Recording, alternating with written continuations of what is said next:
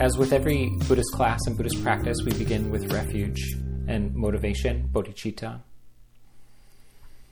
We take some time to get ourselves in the right headspace.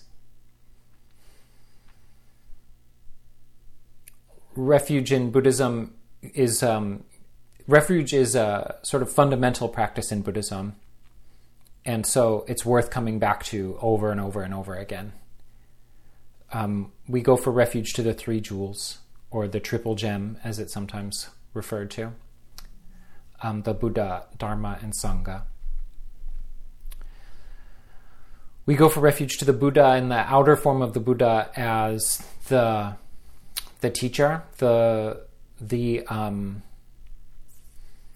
the innovator, the discoverer, the um, the philosopher, the scientist, um, Gautama Buddha, the historical person who made this discovery of awakening, of enlightenment. Uh, it was a hard won accomplishment, and um, he put a lot of effort and went to some extreme lengths in his experimentation. Um, he, in his life, he studied with the main philosophers and main philosophical schools that were available to him. And uh, in in his pursuit of wisdom, he found them. He found each of the main schools of philosophy lacking, and it was through his own innovation and and discovery that that this profound awakening, nirvana, um, or full enlightenment, bodhi, um, that he came across it so we go for refuge to him as sort of the um, the discoverer, the progenitor of this lineage, of the of these teachings, of this methodology, and also as a, a kind of beacon of hope. Um, you know, one of the one of the meanings of Bodhi, and and of the English translation that we use, enlightenment re, re, means to illuminate, to remove the darkness, and and so I, I like to think of Buddha as sort of uh, you know a torchbearer that he is lighting the path for us,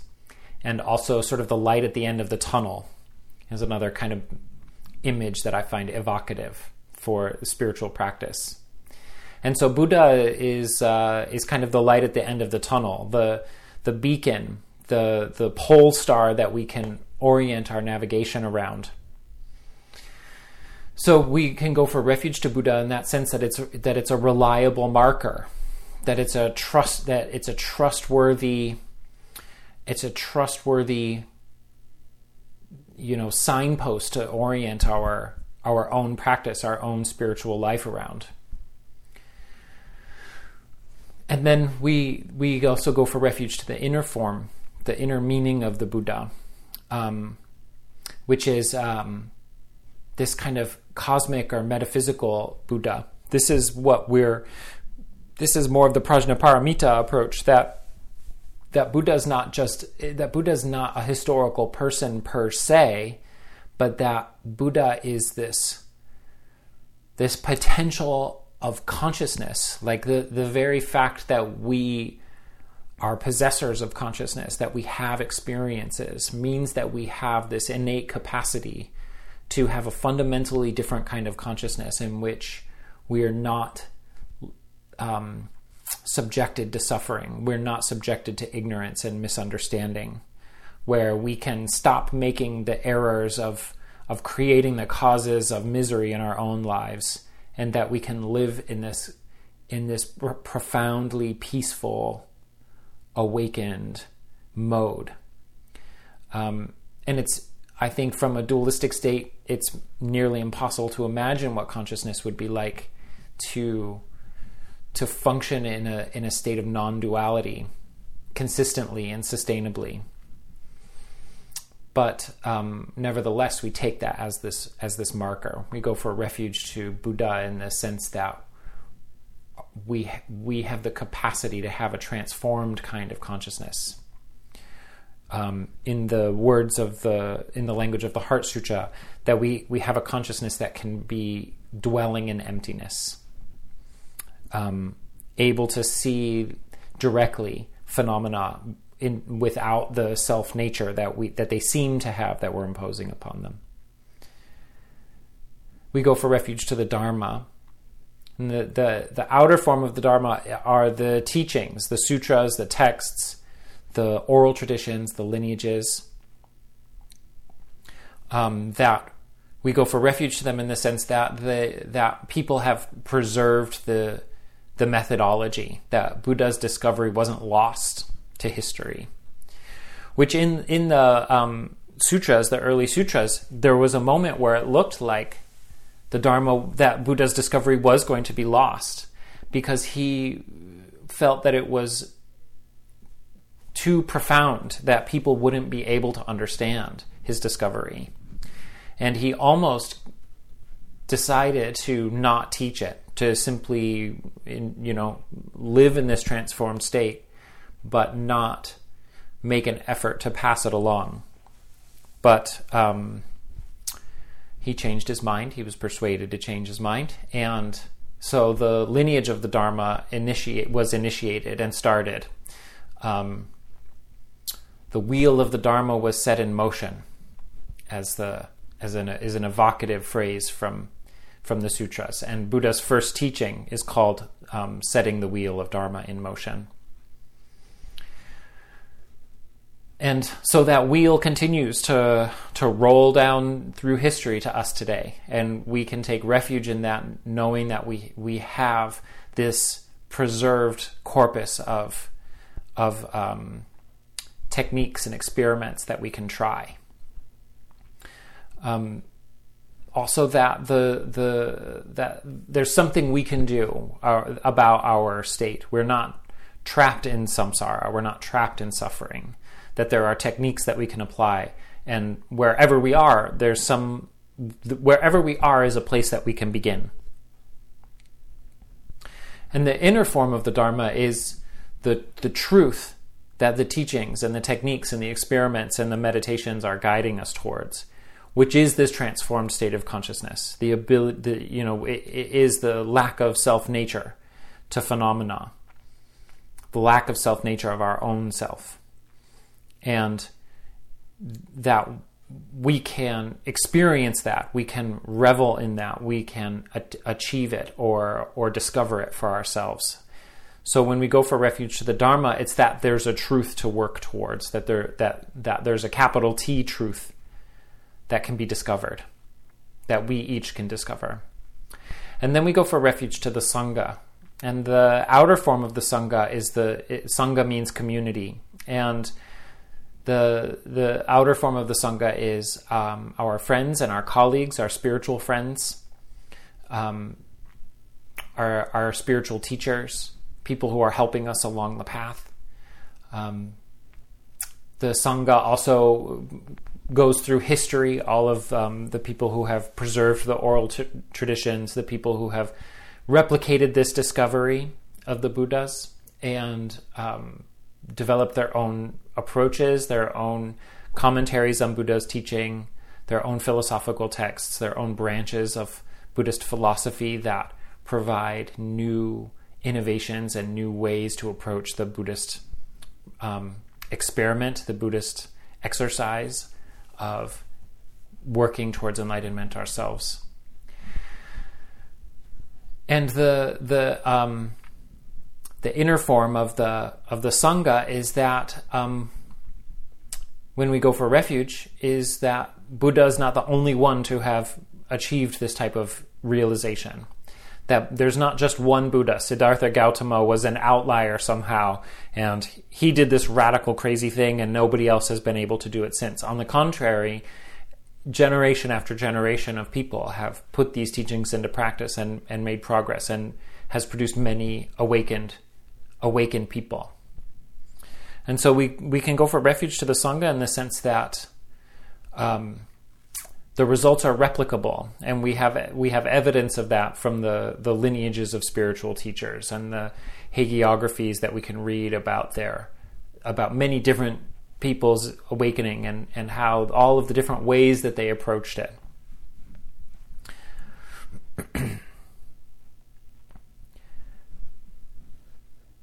the next step is to uh, set our motivation, which in th- this is a, a, characteristic of Mahayana Buddhism, which is to recall that we're not that it's it's insufficient to simply end suffering. That um, even though Buddha in his life most of his most of his teachings or a large corpus of his teachings were oriented towards um, identifying and uprooting suffering and that that ending suffering is itself a, a worthwhile goal. But in Mahayana Buddhism, we take it a step further and say that we actually have to work towards the ending of suffering for others as well. That um, ending our own suffering is necessary but not complete. It's it's um, Mahayana Buddhism would make a distinction between nirvana and anuttara samyak sambodhi, unsurpassed complete enlightenment. Um, and so the, the Anuttara Samyak Sambodhi is the result of working towards ending suffering for others as well as our, our, ourselves. That if we if we were able to reach nirvana, that we would look out upon a world and see other beings suffering, suffering, and we would realize that nirvana wasn't sufficient and that there was still more more work to do.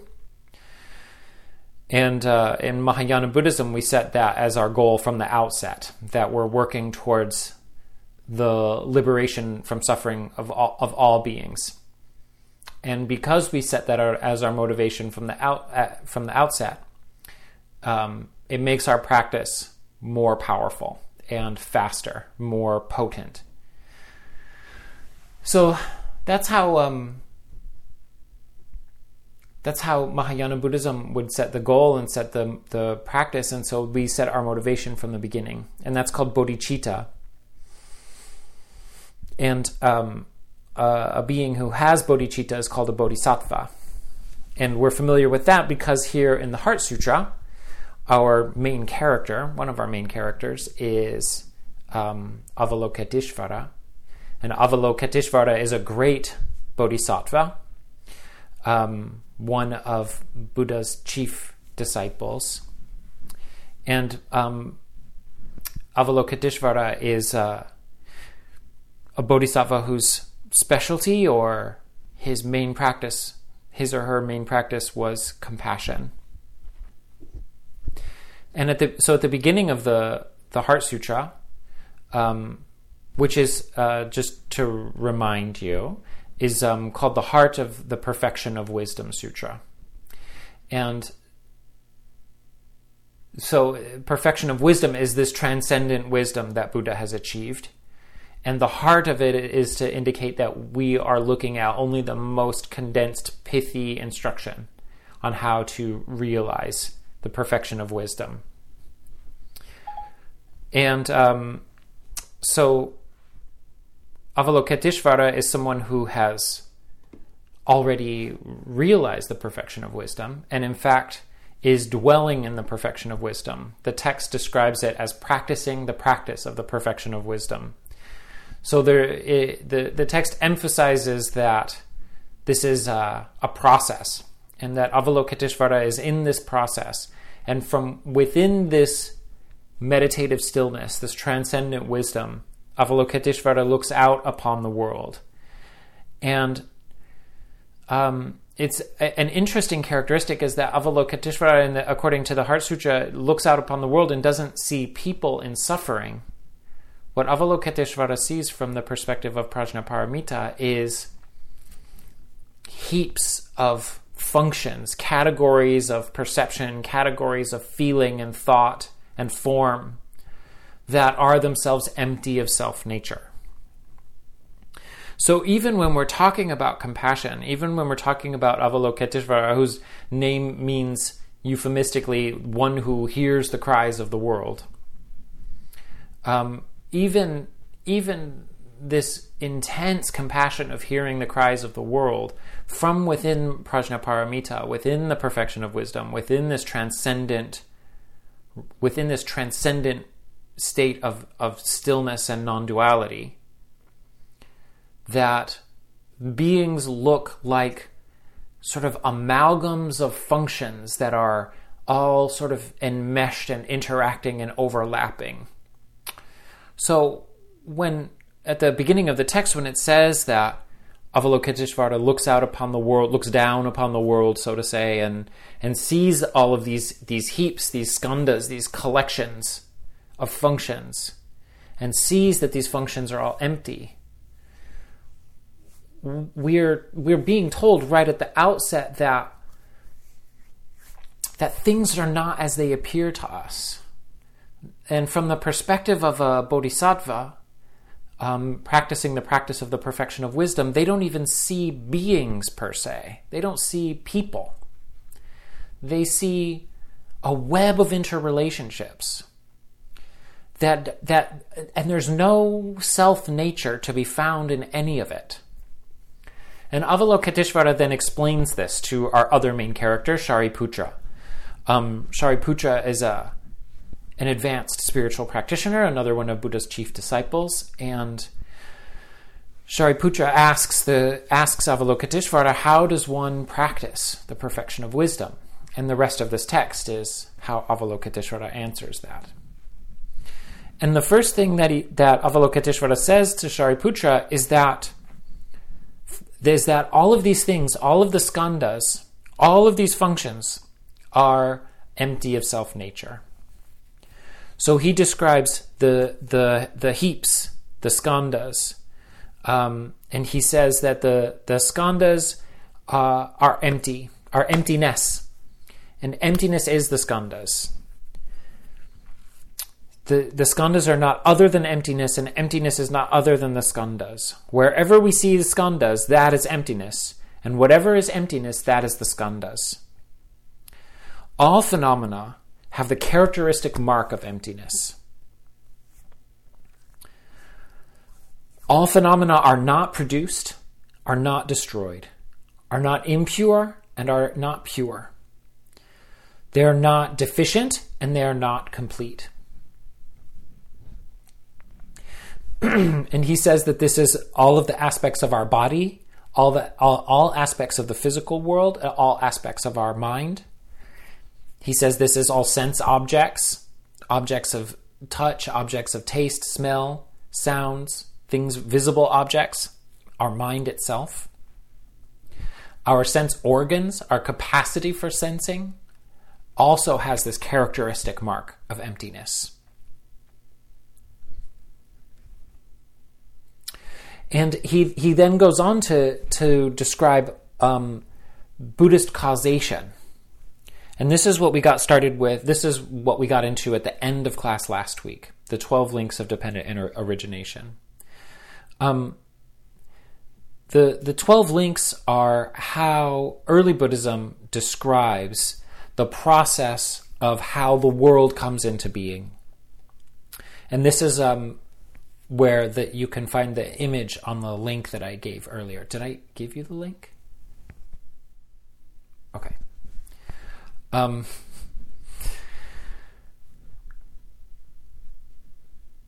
um, this has the the image that I gave you has that in English, um, and we're working, and so we we'll stick with the English. We have the Sanskrit as well, but we went into that in more detail in the last class, so we can just stick with the the um, the English translation for for now. So the underlying characteristic for all of causation is ignorance ignorance is what produces volitions.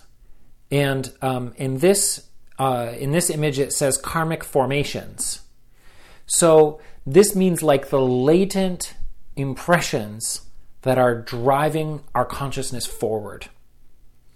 Um, volition in in Sanskrit, the Sanskrit word samskara, um, it doesn't we ha- in, in english when we hear volition it has this kind of meaning of will like what we're will we, when we have volition it's because i set my sights on something and i go for it um, But volition in Sanskrit, as I mean in, in Buddhism as a technical term, volition is this subtle precognitive impulse to exist. So volition would then also be like in in um, Yogacara Buddhism, they talk about the storehouse of karma. They describe karma in, as as like this backlog of all of the karmic seeds that have been planted over countless lifetimes from time with no beginning. We've been in this cycle creating this massive backlog of karma. And that massive backlog of karma is what's is what's driving the whole process forward.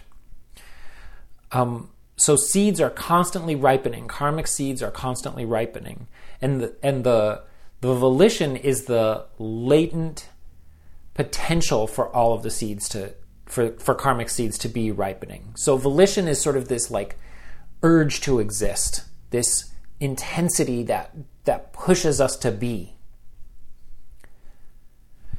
So volition, karmic formations, is the the pre, the um, predisposition or the tendency or the underlying cause that drives consciousness itself. So consciousness is, is here the the capacity to experience, the capacity to think. There's no thoughts yet. We're just talking about the principle, the, the principle of consciousness that that samskara, volition, drives consciousness. Consciousness drives the next one, name and form. That's the, the tendency to reify things, the tendency to thingify things. This is what, what the Heart Sutra is calling the svabhava, the, the self nature that things are empty of. That's wanting to thingify, wanting to identify objects, including our own body and our own mind, including to create, you know, to identify our own self as objects. This is the, the this is even before names and forms are even necessarily um, being applied to things. This is just the tendency to think, the tendency to reify, the tendency to thingify, and that tendency is what drives the the fifth link, which is the six sense spheres. Um, or six senses, as it's said on the, on the image. Um, now, the six senses includes the objects of sense as well as the senses. So the six senses is not just the perceptual quality, but it's also the objects that we're perceiving. The Heart Sutra goes through and lists all of these, right? It talks about the sense organs, it talks about the sense objects, and it talks about the sense consciousnesses. According to this model, there are no sense objects independent of sense consciousnesses. There are no things that we're perceiving until and unless we're perceiving the things. And similarly, there's no per- there's no perception unless there's a perception of something. And then the third ingredient is the consciousness that's capable of perceiving things. So that process, the senses, the process of sensing, is being driven by the tendency to reify things. So the the urge to exist leads to consciousness. Consciousness leads to uh, the need to identify objects, subjects, and objects. The tendency, the need to identify subjects and objects is what produces the sense objects and the senses. So sense uh, the per, the process of perception and all of the objects of perception are coming from the urgency to reify, according to the 12 links of dependent origination or the 12 links of interdependence. And that's what produces all of these subsequent things that we identify. Contact, which is the moment that we engage an object, the moment that the object actually comes to us or we go to the object is what it feels like to us, right? We think that we're like wandering around in the world bumping into objects. But according to this model, we're kind of the center point and all the objects are are emerging uh, in conjunction with our sense perceptions and our sense consciousnesses in this continual process of emergence that's driven by the tendency to reify, to need to see a self as self and other and other as other. So that's what is this driving the ongoing contact. Contact produces feeling, which is the immediate response to the to the contact. Feeling is either I'm attracted to this thing or I'm repulsed by this thing. I want to get closer to it, I want more of it, or this is dangerous or painful and I want to get away from it. Or neutral, right? We experience neutral feelings about lots of things. Um, things that we more or less are just not registering, right? Like the color of the wall behind me is neutral. Like it doesn't really invoke anything whatsoever. Whereas if the color of the wall was vermilion or teal, then you might have a, rea- a different reaction to a, a vibrant a vibrant color. So those are all feeling when you walk into a room that's painted a bright color and you're just like, oh, either you like like it and you want to go in or oh, you don't want to go in. Just that that momentary impulse, that that reaction is feeling.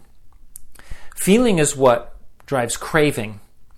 Craving is either you are are moving towards the thing or moving away from the thing. So first there's the impulse. You see how this is like breaking down this process into these micro moments, these sub these like subsections of experience. So feeling is the immediate send the, the contact with something and then the immediate attraction or repulsion or neutrality. Craving is when we actually feel the urgency to move towards it or away from it. And then grasping or clinging is when we are attached to the thing as being able to give us the satisfaction that we want, or if we get rid of it, then we're free of the suffering that it's causing. So we're all we're many steps ahead now of just identifying something as an object that's separate from us, and we have moved through all of these micro moments, and this is all happening. I mean, uh, according to like the Abhidharma model, this is happening dozens of times every instant, every instant. This is happening dozens and dozens of times in every finger snap. So, grasping is the point at which we say, ah, yes, if I actually acquire the thing, then it will be the thing that I'm looking for. Or if I get away from this thing, then I will be free of the suffering that it's causing me. Grasping is then what drives the need to exist. So, you can see how this is a cycle. So, becoming then is what drives birth, which if we, there's a few different ways of taking this, right? Like if you look at the at the image, it has past, present and future in the middle. And it has cause and effect and cause and effect. So these are examples of how this can drive causation. Past, present and future is what's what is the urgency that's pushing us into the present moment, how we're responding to the present moment, and then birth, old age, and death are what is driving us into the next loop in the cycle. We can look at this as an example of what happens over a lifetime. Some some interpretations of of uh, the twelve links of dependent origination is is describing what leads up to birth meaning literally being born as a human being and then old age and death is the whole rest of your life. There's this impulse to exist which, which is driven by the first 10 links. There's the actual existence and then decay and then from the moment that we're born we're basically getting older and and heading towards death.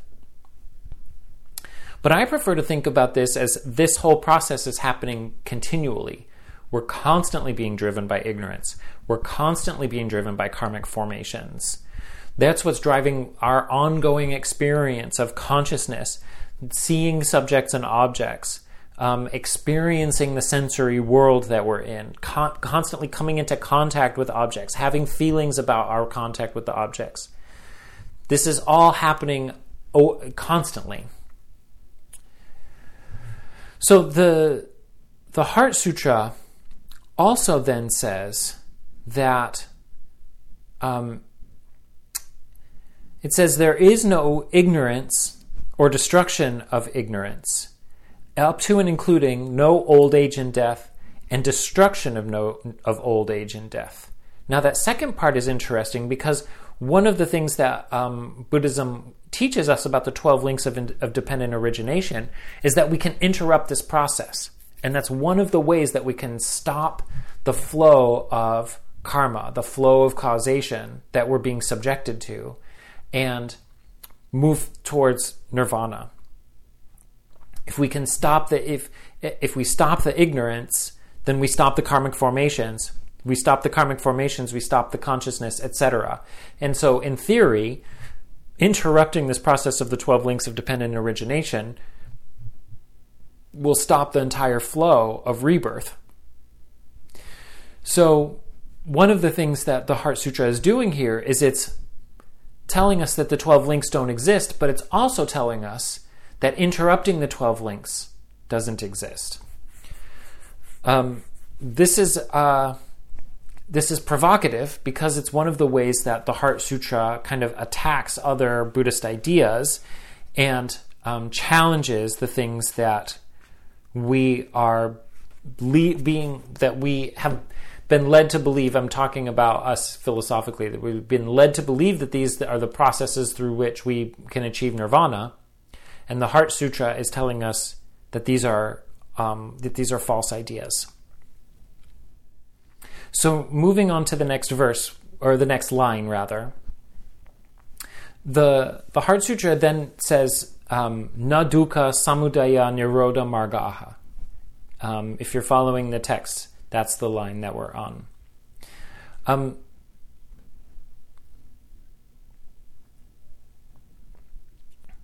now it's going even it's going even deeper into um, Buddhist philosophy because these four are the very first teaching that Buddha gave. This is the four Arya truths, or the four noble truths. Um, the the four noble truths are the the basis and the foundation of all other Buddhist teachings. And some, and even though there's a proliferation of different Buddhist philosophies, um, one of the markers for Buddhist philosophy, Buddhist teaching, is does it relate to the Four Noble Truths or does it not relate to the Four Noble Truths? And if it relates to the Four Noble Truths, then that's a marker, a characteristic that it is a Buddhist teaching. Um, the the Four Noble Truths are, well, Um, first of all, they're called the four Arya truths. The Sanskrit word is Arya, and the the word Arya is usually translated as noble or noble one, as in nobility, and that carries this kind of connotation of um, of sort of aristocracy or you know it, has this idea of kind of an exalted kind of person but an Arya is referring to something specific in Buddhism. As with a lot of these things, we, we, we're translating it into English and we're working with this English translation. But we're talking about technical terms that have um, quite a bit of embodied meaning in them within Buddhism. And so the, the, the truths of the, the Aryas, the, the Aryas are um, awakened beings. So when it's the Four Noble Truths, it's really more like the the the four realizations of a Buddha. Um, this is one of the ways that we could encapsulate Buddha's big discovery. That these four things um, tell us everything we need to know about Buddha's discovery, and as a result, there they are something that we need to work towards to um, work towards a Buddha's enlightenment, um, but it's also a marker of success in practice. Is the the depth to which these four truths seem clear and self evident. Um, these sort of transitions called realizations, where we go from having an idea about something to having a, a visceral experience of it as true. Um, also, the word the the word truth I think of them. I think it, like maybe fact is a better word because they're these are not subjective truths according to Buddhism. These are not. Um, they're not um, I don't know how would you put it they're not really they're not they're not true versus like true and false. They're true in the sense that they are like real they're they're they're like natural laws.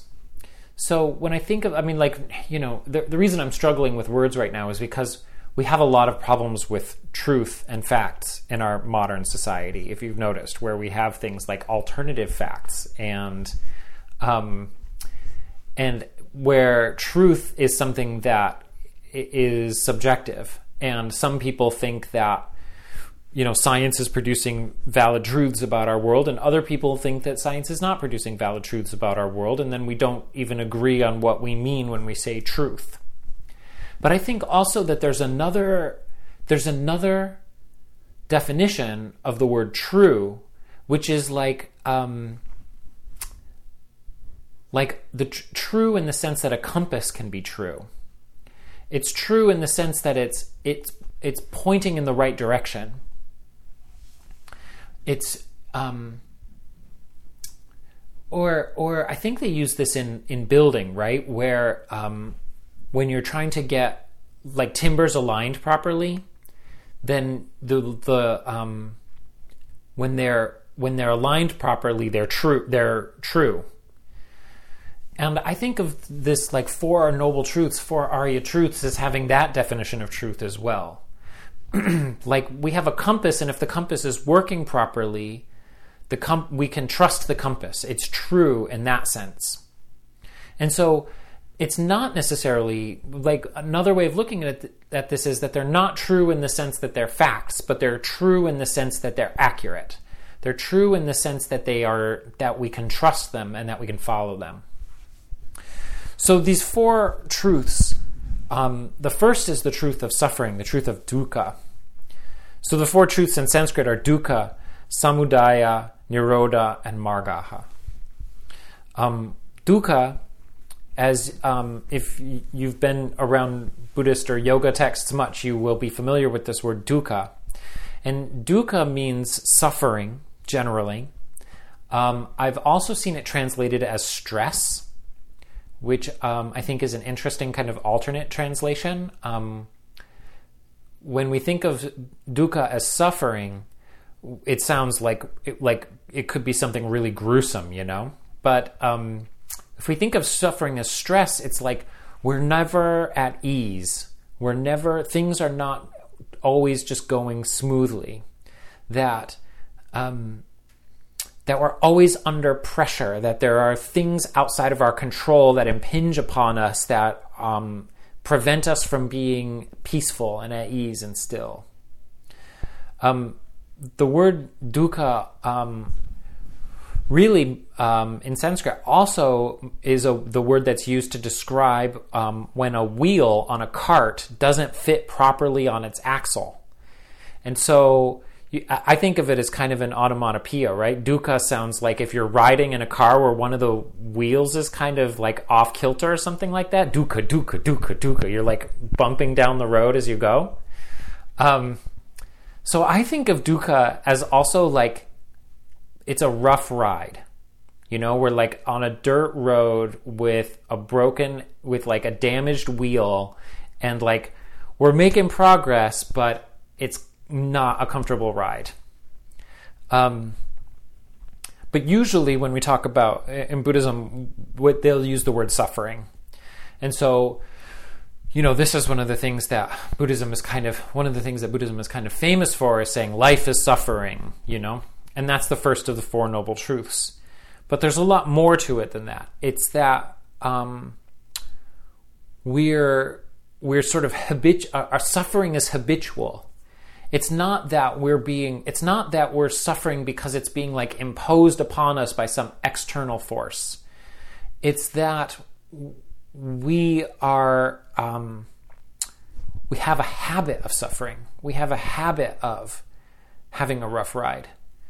And it doesn't feel that way, but that's why Buddhism is trying to draw our attention. That's what it's trying to point to. It's saying you know one of the one of the metaphors for um, for suffering that Buddha used in one of the old scriptures is um, the two dart the two dart problem, and Buddha says that like you know your karma ripens and bad stuff happens to you, and it's like getting shot with an arrow, and getting shot with an arrow sucks. You're already you're in pain. It's it's really bad but he says getting upset about it is like stabbing ourselves with a second arrow. And we don't have control over the first arrow, but we do have control over the second arrow. And so, this is one of the ways that Buddhism is trying to draw our attention to suffering.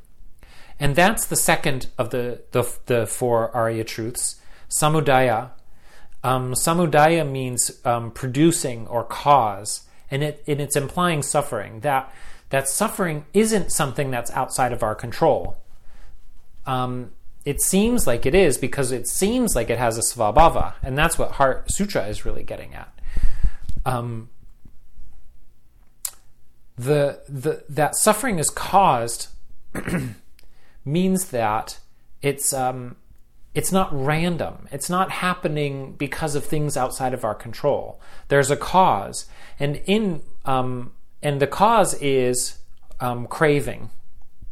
So really, you know, you could say that the second suffering, the second truth is that suffering is caused, but you could even you could get to it, even put a finer point on it by saying suffering is caused by our craving wanting things to be a certain way, wanting things to be different than they are.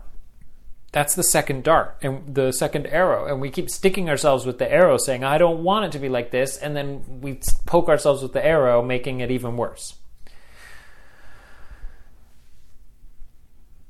So this is the second of the four noble truths is that that suffering suffering has a cause and this is actually hopeful. This is good news because it means the the third, the third noble truth is that there's an alternative, nirodha.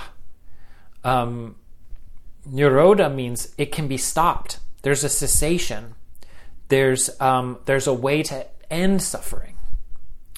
And now we've got really good news because uh, you know here's where where it's like you know sign me up because okay there's suffering that's a bummer suffering is caused well okay, thanks. There's a, there's an alternative to suffering. Suffering can be end, nirodha, cessation.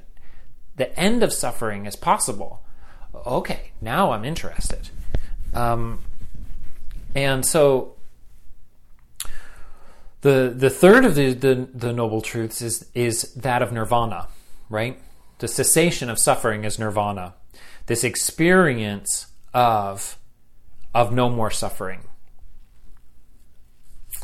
And then the fourth of the Arya truths is margaha, which means path or road. And that me- and what that means is that there is uh, there's a technique. There's stuff you can do. There's a path to the end of suffering. So the first noble truth, the first Arya truth is that there's suffering. There's this pervasive suffering, stress, discomfort, dis-ease, rough road, flat tire kind of situation that we're in that it's there's a cause for the suffering that, which is that we want things to be different than they are. That the that the suffering can be ended. That there's a way to exist in peace and and a basic kind of joy. And that there's a path. There's a technique that we can put into practice. So this is um, you know, one of the things about this is why we're doing this decoding the Heart Sutra class is that the Heart Sutra is based on this assumption that you're well versed in all of these ideas because it just mentions all of these things in passing with this assumption that you're well versed in all of these philosophical ideas and and these other these Buddhist principles so that we can go after them with shunyata, with emptiness. So it's worth mentioning um, it's worth breaking in breaking down what these things that it's talking about are. So the the the fourth um, of the four Arya truths itself, we're not going to go into a lot of detail with these, but um, you've probably heard of the Eightfold Path, also called the Noble Eightfold Path. It's that same word, the Arya, the the the path of the noble ones, the path of the Aryas, the path of the awakened ones. so the fourth of the four noble truths, the path, is the Eightfold Path, which is um, one of the early articulations of everything that you would need to know to practice Buddhist methodology, Buddhist philosophy. So, um, just for the sake of thoroughness, um, I would like to read you the verse in which the Four Noble Truths are introduced. Um, I find this interesting because you know, especially when we're in these kind of later philosophical schools of Buddhism, like Madhyamaka and the Tibetan schools and Yogacara and things like this, um, it's built on these earlier ideas and sort of takes them for granted. But if we're in these kind of Mahayana and Vajrayana schools, we don't necessarily go back and read the original sutras in and to look at the origin of these ideas, look at the the um, what the what the earliest texts actually say. So um, I thought it would be fun as an exercise since we've got the Four Noble Truths in the Heart Sutra, the Prajnaparamita text. I thought it would be interesting to look at the verse where the four Arya truths are, are initially introduced. This is from a text, this is from the Pali Canon.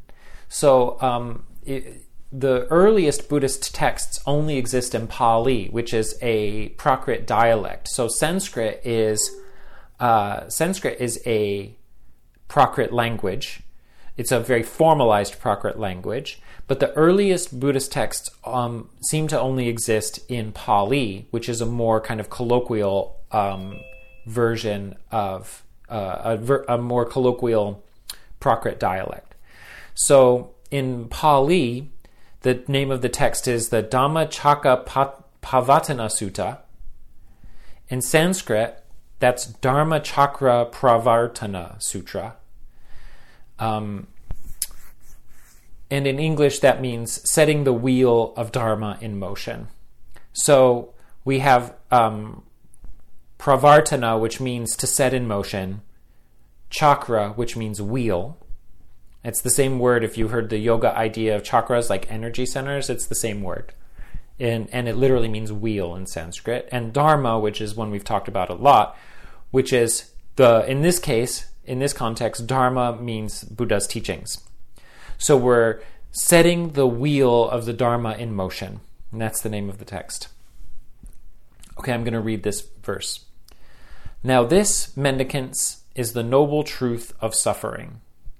Birth is suffering, aging is suffering, death is suffering. Sorrow, lamentation, pain, distress, and despair are suffering.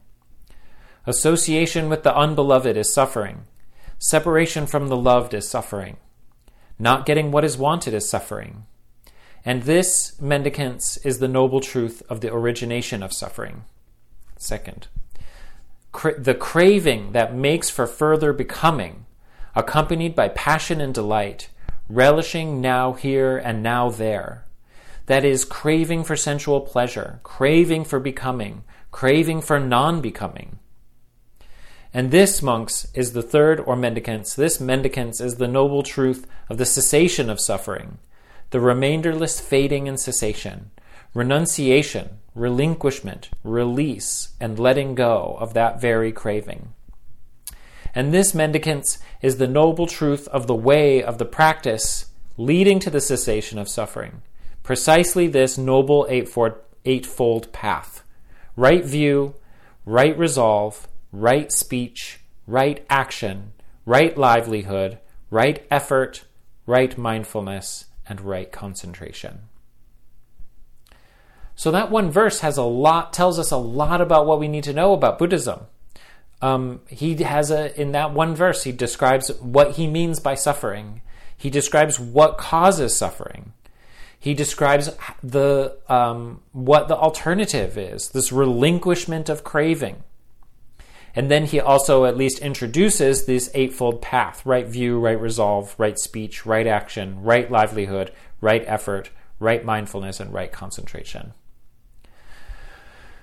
And I'm not going to go into the, all of the eightfold path, but it's um, Um, but it's good to uh, at least be familiar with those ideas because they're quite common in Theravada Buddhism, but we don't really spend as much time with them in Mahayana Buddhism. And, um, you know, I spent a lot of years studying Mahayana Buddhism and I'd heard about the Eightfold Path, but I hadn't really gotten into it. And then I started hanging out with um, other schools of Buddhism, and, and they said, "Oh yeah, really, the eightfold the Eightfold Path is the whole is the whole picture." Um, in Tibetan Buddhism, we have the Lam Rim, and that's sort of our framework that we orient around the steps of the path, um, developed by largely by um, Tsongkhapa. But even that is sort of a reframing of the Noble Eightfold Path. So the, the Eightfold Path has everything you would need to practice Buddhism effectively.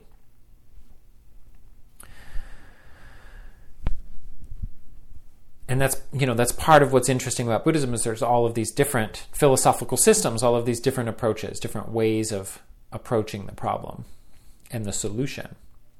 But we're in a Prajnaparamita class, and so the Prajnaparamita isn't just telling us about the noble, the four noble truths and the eightfold noble path. On the contrary, the Prajnaparamita texts are saying there is no suffering.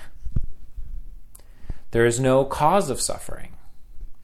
There is no cessation of suffering, and there is no path to the cessation of suffering.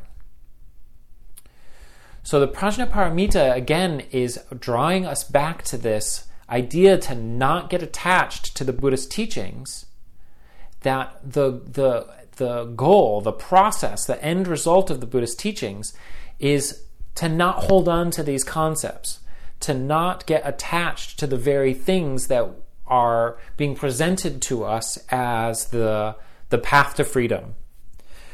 That we can, that when we start to become oriented towards Buddhism, we start to shift our, our orientation, we start to change our priorities, we start to have new markers for what it means to be successful in our lives um, we start orienting towards noticing, like in the Four Noble Truths, we're noticing that suffering is happening instead of just being buffered about by suffering, buffered about by life experiences. We start to notice the markers, we start to notice those things. And by paying attention to that, we can make better choices. Right? That's the, the second of the Noble Truths. We can start looking at how is the suffering caused? How can I crave less? How can I have less aversion? You know, how can I react less strongly to the things that I find unpleasant or or discomforting? Um, how can I develop patience so that I don't lose my temper when I'm when I'm being provoked? And we start noticing these things. We start to set set new priorities. And that's based on knowing that it's possible to reduce and ultimate, ultimately eliminate suffering according to Buddhism. And we have these techniques that we can put into practice, the Eightfold Path.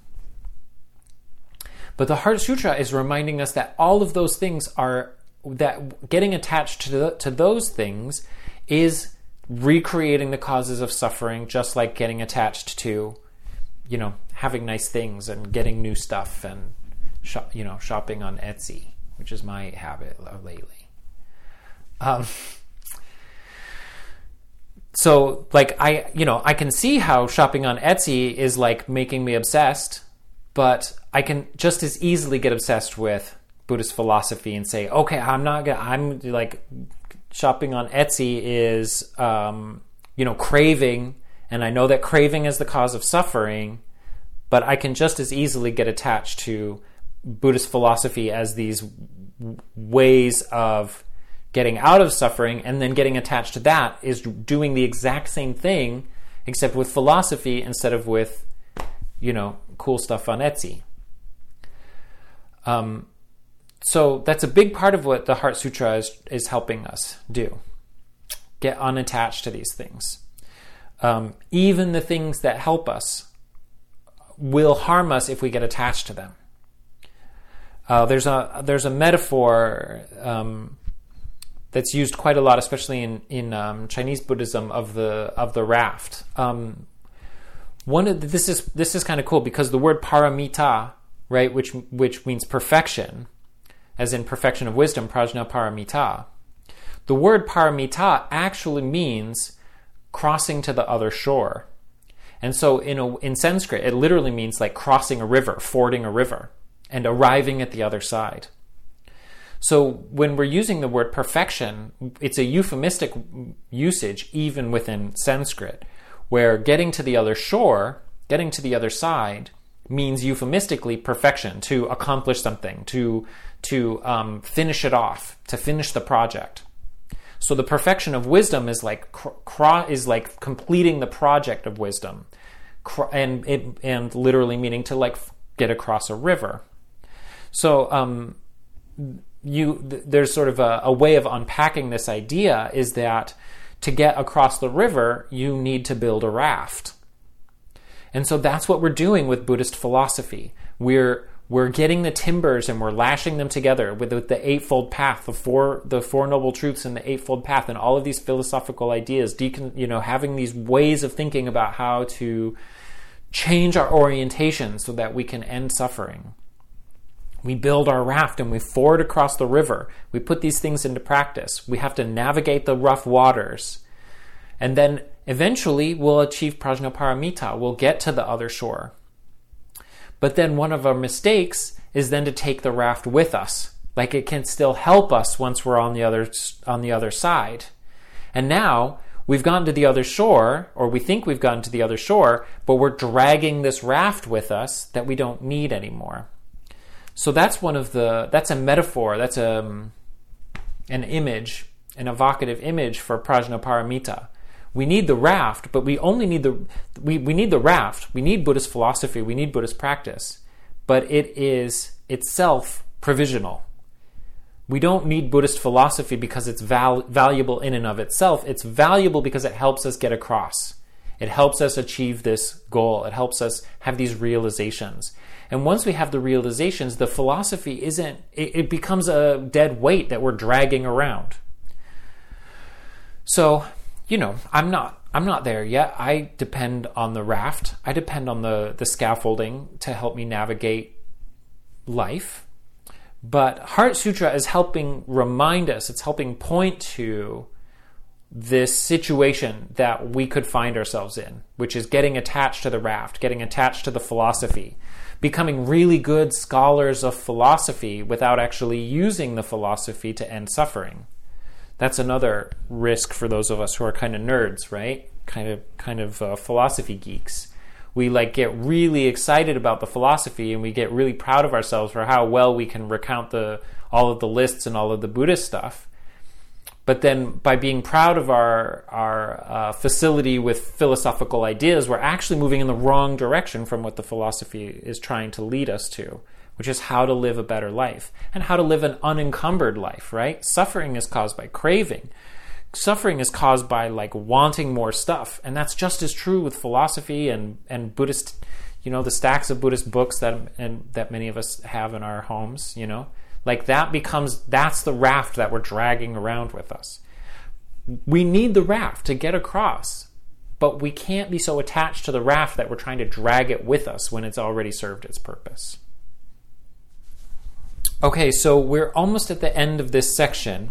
Um, this this section is where um, Avalokiteshvara is going through all of these phenomena that are that were previously taken um, by Buddhists as uh, sacrosanct. So, up until this point, everything, I mean, up until this point in the development of Buddhist philosophy, these ideas were being presented as here's how you think and practice as a Buddhist. And the Heart Sutra is now coming in and, and applying this, this philosophy, this rhetoric of negation to all of these things and saying, well, there, that um, the cessa- it's one thing to say that there's the cessation of suffering, but Prajnaparamita is saying that there's this transcendent wisdom aspect. And um, the the Pali Canon doesn't really go into a lot of detail with this, but it does go into some detail. Um, and uh, and so this is like where the Heart Sutra's sort of radical rhetoric is um, going, you know, challenging all of these Buddhist ideas. So this is the the section where in in English it says Um, in emptiness, there is no form, no feeling, no perception, no impulse, consciousness, no eye, no ear, no nose, no tongue, body, or mind, no forms, no sounds, no smells, no tastes, touchables, or objects of mind, no sight organ element. This is the sense consciousness, the capacity for sight. No sight organ element, and so forth until we come to no mind consciousness element. There is no ignorance, no extinction of ignorance, and so forth until we come to there is no decay and death, no extinction of decay and death. That's the 12 links of dependent origination. There is no suffering, no um, cause of suffering, no cessation, and no path. That's the verse we just did, the Four Noble Truths. There is no cognition, no attainment, and no non attainment. So, that one short paragraph, I'm reading uh, Conze. Uh, he, I find his translation a little rough, but he, he's, uh, he, you know, the nice thing about this book is it has the Sanskrit in it, so you can refer to both the Sanskrit and he talks about why he translated it the way he did. But this one, this one little segment right here is like a, a summary of and a summarily a negation of the whole corpus of Buddhist philosophy up until that point. So these few lines are so packed with content and with meaning. And that's the section that we've been on. And there's one last line in that, which we'll do tonight. And then um, next week, we'll um, do the conclusion and the practice of Prajnaparamita, the section on the pra- practice of Prajnaparamita. So these last, this last line, the last line of this section is Na jnanam na praptir na praptihi. So um, jnana, this is um, this this is the same word that's in prajna, jnana, the the root jna to know. So jnanam jnana is um, knowledge, cognition, or understanding. Um, and in this section, it's specifically referring to everything that's been said up until this point. So when he's talking about jnana and saying that there is no, no there is no knowing, there is no understanding. What he's saying, the, the knowing that he's referring to is Buddhist philosophy as a whole. So, if you had been studying Buddhist philosophy under that under that framework, you would be really focused on the Four Noble Truths, the Eightfold Path, the 12 Links of Dependent Origination, the, the, the 18 sense, the six sense spheres which is the 18 dhatus, the, the organs, the objects, and the conscious the consciousnesses. Those are the kinds of things that you would be really focused on studying and deeply understanding and meditating on those pro- processes. And that is what would be summarily called cognition or understanding, the jnana. The jnana that you'd be focused on would be all of these things. And here at the conclusion of this section, the Heart Sutra is saying there's no there's nothing to understand. There's nothing to hold on to. The the, the whole philosophical system is itself provisional, and uh, th- this is quite this pulling the rug out from under from under us. Um, he says na prapti na na praptihi, um, and prapti is attainment. So this is uh, again a specific. It refers to something specific, and if you've been studying Buddhism for a while, you might be familiar with these terms. But there's something specific that he's referring to when he talks about attainment, and these are the four stages of of becoming an arhat.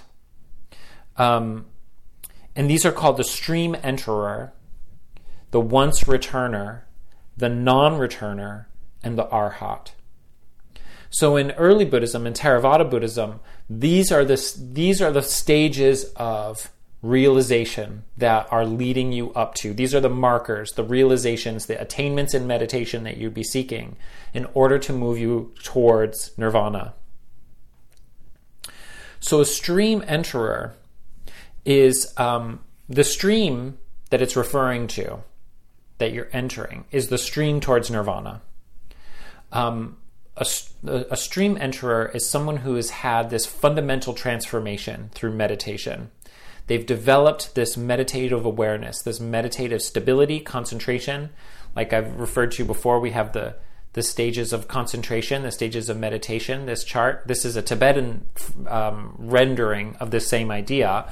But once you uh, once you realize a, a, state of meditation, that there's a, a, sort of absorption that happens that changes your consciousness. Um, in some some schools of Buddhism, call this the direct perception of emptiness, and this is when um, this is when you have a taste of this kind of emptiness, this taste of this non-dual awareness. It's like a taste of nirvana in the in the sort of Theravadan schools. It's a it's a transformative experience in that your identity is absorbed. Your, your identity disappears. You're absorbed in your meditation so completely, so fully that the subject object relationship completely collapses and, and you lose yourself in, in this meditation. And then and it lasts for a period of time and then you reemerge and you and your identity is intact, but you know without a doubt that enlightenment is possible, that nirvana is possible because this this state of meditation changes your consciousness in a fundamental kind of way. And this is called a stream enterer because you're now you're you know again we go back to this this raft metaphor, but instead of crossing to the other or this uh, this stream metaphor, but instead of crossing the stream, now you're being swept along the stream. But that's a good thing in this metaphor because when you're a stream enterer, you're you're being you're being whooshed along down the river towards enlightenment. And it, what it means is that you're now, your process is irrevocable. You are, a stream enterer is someone who is moving directly towards enlightenment. And some of the texts say that there's you've got a, a, maximum of seven lifetimes or 15 lifetimes or something like that, but that you're not going to, most importantly, you're not going to revert. You're not going to fall back down into a lower form of birth because that's one of the concerns with with all of with this rebirth process is that if we're being driven by this karmic process that the 12 links is describing and our volitions and and the name and form and all of that stuff is happening it's not part of our conscious awareness or our conscious control that when we when we go to the old age and death and then we start the process over again driven by ignorance we could be reborn as any type of creature in the universe there's no guarantees that we're going to be reborn as a human or that we're going to have the types of resources that we do as a human today because it's possible to be reborn in a as a human but a human who doesn't have the time or the intelligence or the resources to practice dharma. Or you could be reborn as a human in an, in an era in which there is no dharma and people are not um, interested in spiritual practice and you're never exposed to spiritual teachings these are the types of risk fact you know the risks of dying when you're not under control of your karma. So the one of the big perks one of the big bonuses of being a stream enterer is that there's that you're not going to have any lower rebirths. So this is nice because in, even if we're saying like nirvana or anuttara samyak sambodhi these like very advanced st- states of spiritual awareness seem out of reach something that's maybe feels more accessible is that that there's there's a transformative experience that you can have in meditation and then you can you'll have total confidence and trust that you are inexorably heading towards nirvana that you're inexorably heading towards enlightenment. And that kind of you you can imagine that that might take the pressure off right? You might there like that could um, alleviate some of the stressors of life if you if you had this absolute confidence that enlightenment was possible and you and you had this confidence in yourself that you were heading towards it without risk of uh, of a lower rebirth of being reborn as a cockroach or a wild animal or something like that. So a, a stream enterer is like it's like the first stage i mean it's not enlightenment but it's like the first stage of enlightenment it's like getting a taste of enlightenment knowing for sure that it's possible they say that one of the um, one of the mental afflictions that's eradicated for the stream enterer is the mental affliction of doubt. So they still have anger and um, craving and delusion and all, a variety of mental afflictions that we're all familiar with, but a stream enterer no longer experiences doubt in their spiritual life, in their spiritual practice. They have unshakable confidence that their spiritual practice is working and they know just what they need to do to finish it off. Um, some, some say that in, in that state of meditation, when you have that transformative experience, you see the Buddha that you will eventually become, and you and you know without a doubt that that's where you're heading, and you see what's happening between your current place and where you'll be to become a Buddha, and so there's no there's no doubt in your mind anymore, and um, and that's sounds pretty appealing. That sounds like um, a hopeful state. It's not full enlightenment, but it is. Um, it's like unshakable confidence that that's happening. So the the once returner and the non-returner. So the stream enterer means you have a you're you're still in the you're still going to die and you're going to go through the rebirth process and that's going to happen a number of times. This is the the more of the Theravadan school. There's different perspectives and different philosophies of Buddhism that you can see your current life is your last life and you're going to get enlightened in your life. That's more of like a Vajrayana type of perspective. But in the this is the more Theravada perspective. The stream enterer, the the once returner means you're on your second to last life. And this is a stage of attainment where where the the meditative developments, the meditative stability is such that it's very, very close to the end um, a non returner, the, th- the third of these four paths, a non returner is someone who's in their last life. They're not going to be reborn after that. Um, this is one of the ways that Buddha talked about his own uh, his own enlightenment, you know, his own nirvana. Um, you know, it's pretty interesting that Buddha attained nirvana. Um, we, you know, the Mahayana schools would say that he attained unsurpassed enlightenment but um, you know he continued to hang around in a bodily form for 40 years and taught and then eventually died of food poisoning when he was 80 or something like that um, and throughout that entire time he still experienced you know the, the he still experienced things like physical pain and um, you know, uh, problematic students. He had to deal with a lot of um, shenanigans with his students. Um, but he was in this imperturbable state. And he and one of the things that he said after his awakening was, This is my last life. I'm not going to be reborn. I finished it off. Once I die, or once this body dies, I'm not in samsara anymore. And once this body dies, I'm not re- going to be reborn as a, in a physical form. So that's the kind of thing that a non returner is. They know that they're in their last life. And then the last of these is, of these four is called the arhat. And in Theravada Buddhism, being an arhat is the goal. Um, arhat means foe destroyer, one who's destroyed the foe of samsara, destroyed the foe of death. Um, so um, an arhat in the Theravada scriptures, in the Theravada sutras, the suttas as they call them, because they're written in Pali, so they call them suttas rather than sutras. But it's the same word, it's just a different dialect. Um, an arhat is considered to have the to be on parity with a Buddha. So an arhat is one who's attained full nirvana. Nirvana is full enlightenment in the Theravada school. Um, and an arhat has attained the same nirvana as a Buddha. Um, the distinction that they make is that Buddha was the discoverer of the process. And so, Buddha, because he was the, the first, um, he has a, a, special title as, as the Buddha. But then, all many of his followers were arhats, or, or because of his teaching, became arhats.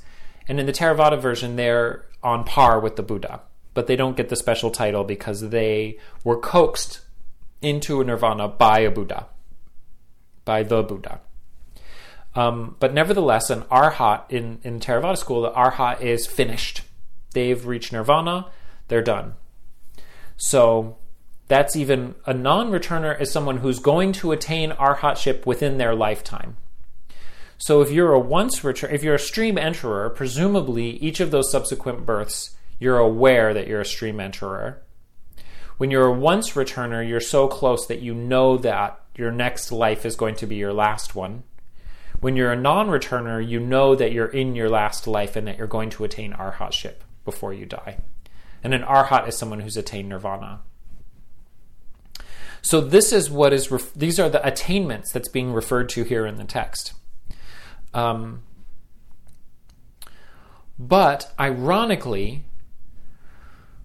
striving for attainments is an obstacle to reaching attainments. And this is something that we're starting to get the feeling of from the. I hope that you're starting to get the feeling of this from the Prajnaparamita, the Heart Sutra, which is striving for these goals is itself an obstacle to reaching these goals. Even thinking them thinking of them as goals is an obstacle to reaching them as goals. Um, so um,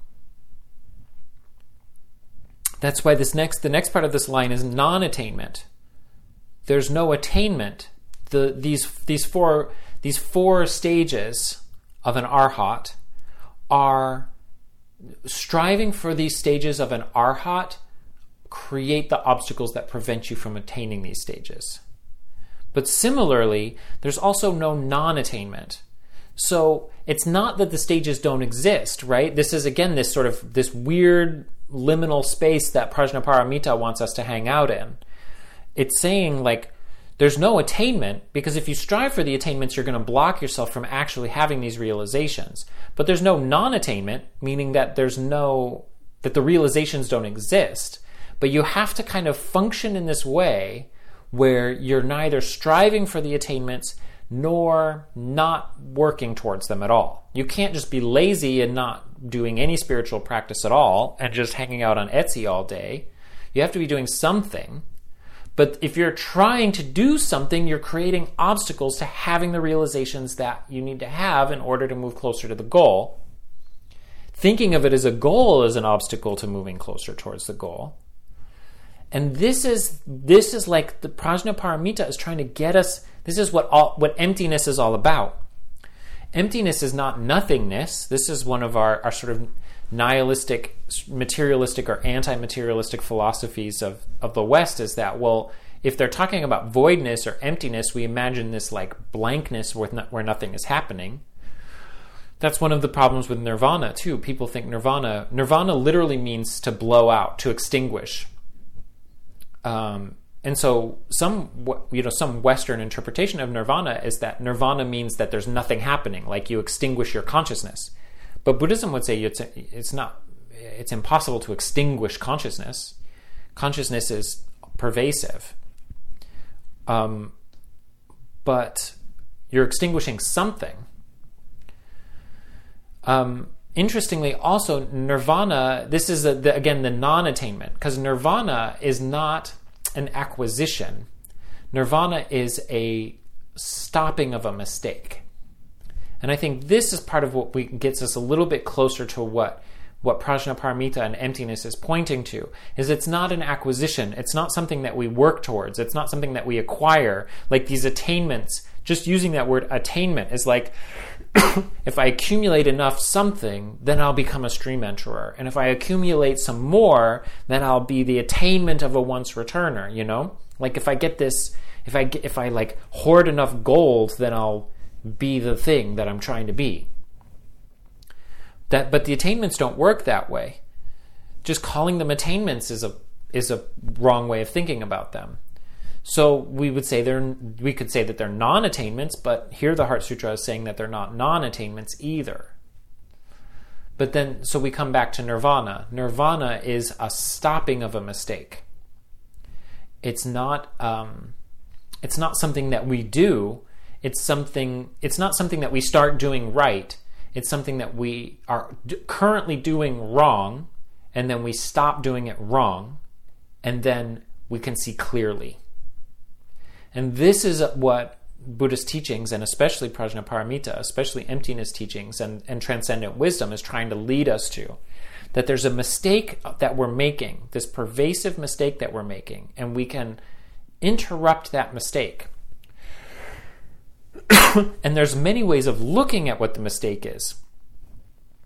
we the like the 12 links of dependent origination is a is a great one of like micro like micro moments of like here's how you're here's how ignorance is causing this whole cascade of all of these things that's doing all of this but then if we get attached to that model then we're like oh i have to interrupt between craving and clinging i have to be like constantly watching for when craving turns into clinging and like get a wedge in there to stop doing that but Prajnaparamita says trying to do that is just another form of striving.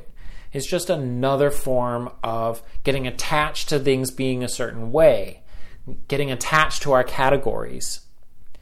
So here it's negating all of this stuff because it's trying to get us to look at this at, at this liminal space where we can hang out where we're aware of Buddhahood, where we're aware that these attainments, with in air quotes, these attainments are worth striving for, striving in air quotes, but also thinking of them, of them as attainments and striving for to reach them is preventing us from making any real progress.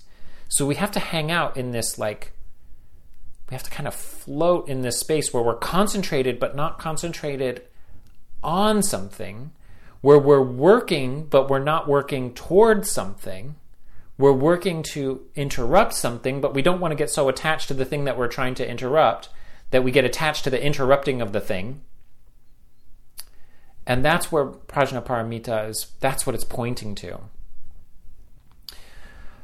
Um, so, you know, part of Prajnaparamita is that it's using discursive wisdom to get to transcendent wisdom. So, there are other, there are other forms of spiritual practice that are not the same type of wisdom based practices, right? Like there's bhakti yoga, which is like just this open hearted devotion. Um, there's karma yoga, which is um, orienting our our life towards acts of service, which can can trigger spiritual these kinds of activities that can trigger spiritual awakenings. Um, Prajnaparamita is for people who like to think about things, who like to wrestle with ideas. And so part of the, the so part of the Prajnaparamita, part of the Heart Sutra, is that it assumes that you know a lot about Buddhist philosophy and that you're used to struggling with these ideas. And then it's trying to get you to penetrate even more deeply into this Buddhist philosophy, penetrate more deeply into these ideas, but in a way that interrupts the entire process, interrupts the process of ideation. But it's for people who, who are into this kind of like scholastic type work, who are into this kind of like working with ideas. But we're working with ideas to try to get beyond ideation, get beyond cognitive processes. So we're using our discursive wisdom prajna to get to this transcendent wisdom, prajna paramita. We're, you, we're, we're crossing over, which means we are building the raft and we are using the raft, but the purpose of the raft is only to get to the other shore, and the raft is not valuable other than that. And so that's kind of the audience of the of the Heart Sutra. That's who it's speaking to. Um, one of the problems, one of the challenges with using the Heart Sutra in the in the modern day is that we're not immersed in a monastic environment. We're not living in uh, a Buddhist university where, from age six years old, we spend our entire life studying philosophy and, and reading and memorizing Buddhist literature and debating with other monastics and so on. so, we're at a bit of a disadvantage with the Heart Sutra because it is, you know, it's coming from this place where it assumes that that's the environment that we're in.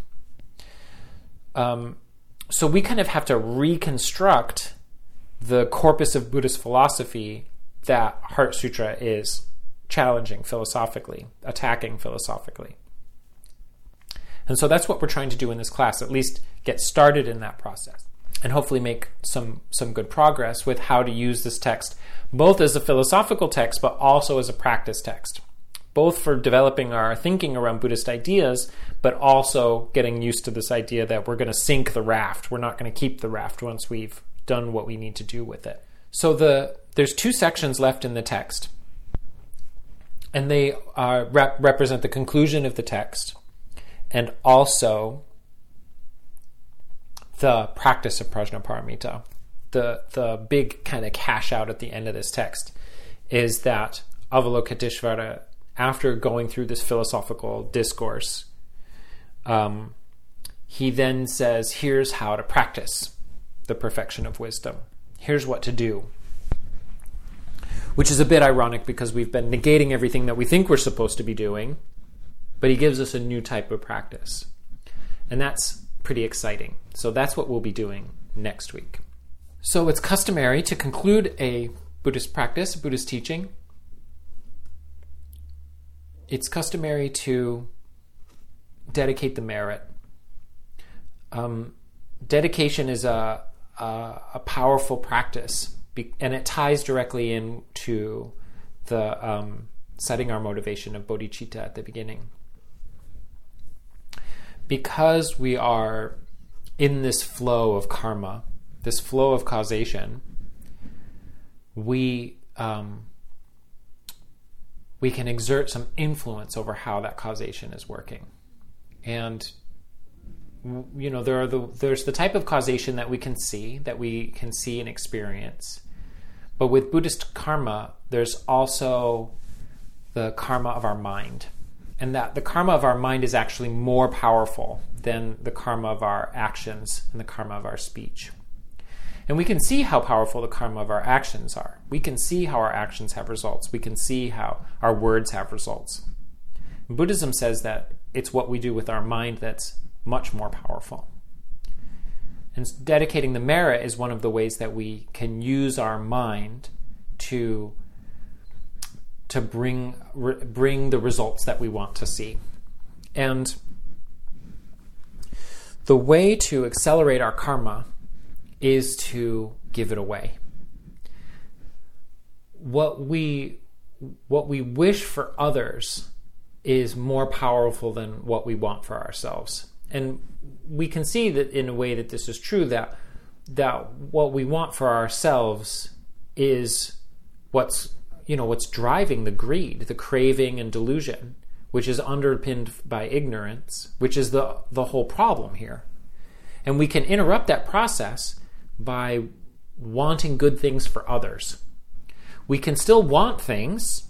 We can still want all the good things. We just want other people to have them. And so we we we can use that craving, we can use that that urgency to accelerate the, the process of helping others, the process of benefiting others. And so dedication is a way of using that where we imagine that the that the good karma that we've generated through studying and contemplation, through our meditation practice, through our, our, our spiritual efforts, that that these intentions, that these efforts have real power, real potency. And and they become even more potent, more powerful when we give the results away. So dedicating merit is imagining that the the good karma that I'm generating with my efforts can be like duplicated and expanded and, and those karmic seeds instead of being planted in my heart they get planted in everybody else's heart i want them to have the results I wish that my, my good efforts ripen on, on other people. I'm not going to be free from suffering until I look out on a world and see everyone else free from suffering. So they I want them to get enlightened before me. That's the kind of motivation. That's the kind of thinking that we want to have. Even if I'm the last one, I'm still going to work for their benefit because that's how I'm going to create the type of paradise, the type of world that's free from suffering, that's free from samsara that I want to see. And so that's the kind of motivation that we have with dedicating our merit. Visualizing, imagining, setting the intention that this karma ripens for for other people to be getting out of suffering, for other people to have lasting happiness and peace and joy.